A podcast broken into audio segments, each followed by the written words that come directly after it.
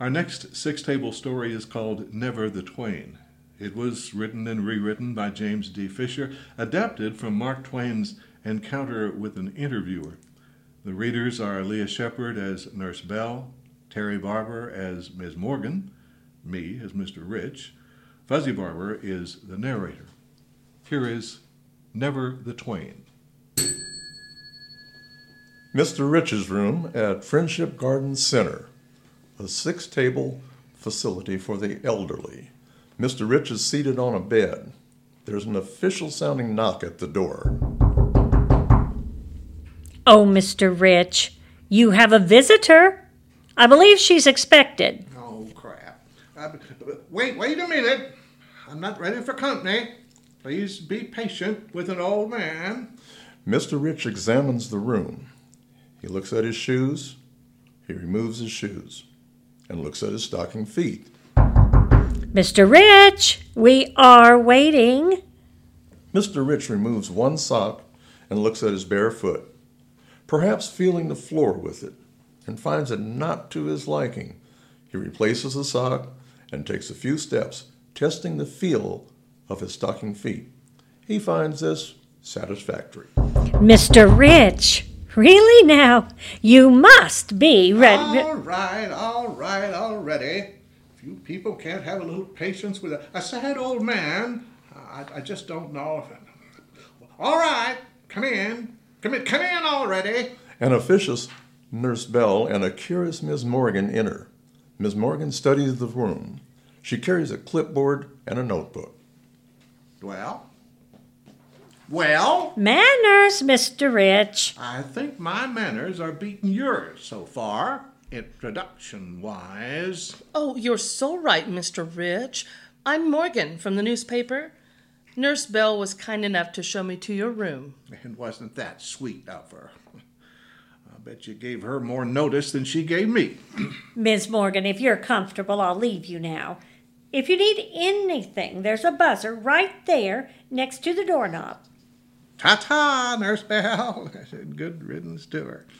Mm, That that buzzer comment, uh, that's in case I attack you, Ms. Morgan. Oh, I don't think I'll have to worry about that. So, Mr. Rich, I'm. Well, most folks just call me Morgan. that because you don't have a first name? Or a missing last name? Oh, no. It's just that. Oh, you're joshing me, aren't you? Nurse Bell told me you had quite a sense of humor, so just call me Morgan. So, 100 years. How remarkable. Make a remark then. Well, I just meant. Oh, there you go again. Before we get really going, uh, could I ask you for a favor? Oh, of course. Take off your shoes. I'm sorry. Oh, don't be sorry. Just take off your shoes, if you would, please. As you can see, I prefer to go shoeless in my little room, a habit I picked up from um, oh, the, the Japanese. Of course. There. Stockings are okay, though. Yeah, as you can see, I'm already in stocking feet. Oh, yes, of course. So, 100 years. As of today, right? Actually, it's tomorrow. At least we can hope so. We hope things stretch out that far. I'm sorry. I just was told that today was your birthday. You know. No matter what you were told, I'm telling you now. And I should know. I decided it myself, you know. I'm sorry. Stop being so sorry all the time. Today's the 31st, right? Thought so. New Year's Eve. Whoopee! There was a time I celebrated uh, my birthday on the 31st. But I changed it uh, for health reasons. You changed your birthday for your health? Really, it was a matter of life and death. Yes, indeed. Uh, you see, I was a twin. Oh, I didn't know. It's not widely known at all. Identical twins, but one of us passed on at the very cusp of the new year, just before midnight. I used to claim that I was born on New Year's Eve because that appealed to me to have been first. But then I learned that the one of us, the one born first, was the one that didn't make it. So I adopted New Year's Day as my day, my birthday, so I wouldn't have to be, well, dead. It'd be awkward, wouldn't it? Uh, I understand. Well, I'm not sure I do, but you're a bit of a challenge to to understanding. But I see that I wonder. I truly wonder if you do see. See? You see, it's never been completely clear which one of us truly, actually, was the one who, well, you do see, I think. And keep in mind, I'm a lonely old man, and some of my stories keep me company, and some of them, well, they may change a little occasionally, the way some people do, you know. whatever the fine points between you and your brother and anyway, you lived. And I don't think my story has to include all the details. What's important is that you're here today, a hundred years old, or will be tomorrow, and my editor really wants me to find out about what it's been, you know, like. It's been like, you know, quite a struggle, child. Because lots of people are always trying to find out things, details that don't really matter. And some things, things that do matter to me, I've always thought that other folks should leave them alone. There are too many questions, not enough answers, too many intrusions into my hundred year, you know. I am intruding on, you know. Not yet. Not if I manage to stay awake. If I do feel intruded upon, I can go into a nap at the drop of a you know. Dearie, don't treat me too badly in your story, okay? oh, well, of course not. I mean, I wouldn't embarrass you, okay? Should I stop asking you questions? Not necessarily. Just try to ask a good one. Open a new avenue just for the press, you see. Well, okay. How about this? What's the most important change in the past hundred years? In your century of life, I mean, like, you know, television, Television, I suppose, is like quite a change. Depressing, ain't it? I mean, for a while there, it looked like TV'd make things more interesting, more entertaining. Used to be the newspapers dealt in reality, or tried to, and TV did the unreality, which always seemed like a proper arrangement to me. I enjoy a good dose of unreality every once in a while, but uh, but now I mean all these TV reality shows. Whose reality? Not mine, I'll tell you that. TV's better when it's not trying to be real. There's way too much reality already. And what's your reality?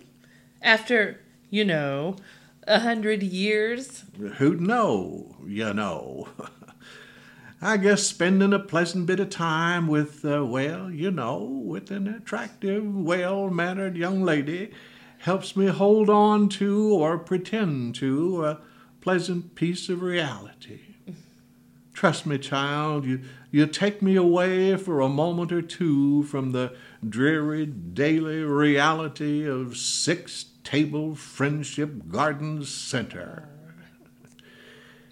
You know why they call this place that? Friendship Gardens Center. Well, It's a plot, you know. The friendship part is so we won't be afraid of Nurse Ratched and all. You know her, Nurse Bell. You don't know Nurse Ratched, do you? no. You should see more movies, child. That Jack Nicholson, One Flew the Cuckoo's Nest, and, uh, and uh, Louise Fletcher, yeah, that's quite a pair. Anyway, that's why they call the place Friendship. They think they can fool us into believing it's a friendship place. They, they call it a center so they don't have to say old folks home. they think that'd scare us too. And, and gardens? they call the place gardens because uh, here's where they plant us for a while till somebody figures it's time to plant us permanently. Well, I don't really believe it's all that conspiratorial around here. Really. I mean, is it? It's not that bad, is it? It has its moments, I guess. Uh, but before I get all sentimental on you, we should probably cut this off. I mean, tell folks that I'm mm, grateful for each day up to now, and hopeful I'll still be newsworthy in another hundred uh, days, and blah blah, etc. You know. it has been pleasant talking with you, my dear. Now I've got to live up to my little reputation with uh, Nurse Bell you could kind of play along with me, okay? All right. After all, you've been quite a host. So the least I can do is return the hospitality, I guess. Uh, no, don't guess. Just do it, like the sneakers. So you could push the magic buzzer, or, or better yet, Nurse Ratched, you're needed in the rich room. Now count it down with me. Ten, nine, seven, four. four. All right. You've woken up the whole building. You're welcome, Nurse Bell. It's good for us old codgers to be awake, ain't it? So, what's with all the yelling? What's the emergency? well, well, this impertinent child here has ceased to be a civil guest. An old man should not have to tolerate this kind of cruel and unusual interrogation. Miss Morgan, have you got enough information out of this old goat? I think, yes, I think so. Our visit has been very interesting. I'll bet. he can be quite a trial, I know. I'm so sorry, dearie. and and you should probably take your shoes, dearie. well, yes, of course. I'll put them on as I go. Bye now. Bet you're proud of yourself, you old coot. What did you pull on that girl, the, the twin who died story? You act as if that didn't represent the terrible, tragic arc of my life. And the, the what? The, the poor, lonely old man bit. She bought that too? Sinker, line, and hook, you betcha. and, and you owe me a dollar. How's that? You remember our little wager, don't you? When you set up this little charade, I told you I'd make that reporter take her clothes off. Oh, you villain. Well, anyhow, she looked fully dressed to me. And don't give me any bull about how she put her clothes back on just before I got here. Nurse Bell, how dare you imply that I'd cheat or make up stories? Uh, you saw her feet, didn't you? Well, eh, No shoes, right? well, Yeah, well, shoes is clothes, ain't they? I said I'd have her taken off her clothes, and you saw the proof right there before your eyes. Shoes is clothes, and hers was off. One dollar, please. you are an evil old man, Mr. Rich. Well, I've had near a hundred years to practice up, right? Tomorrow's the big day, right? I think. Where's my dollar? All right.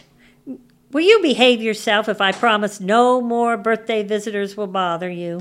It's actually been very little bother, almost an entertainment. Uh, and uh, you may keep the dollar, Nurse Ratched, a memento of my especially good behavior this most special day or the day before. now get back to it. There's got to be some poor old folks out there who could be made a little more miserable, right? Ta ta.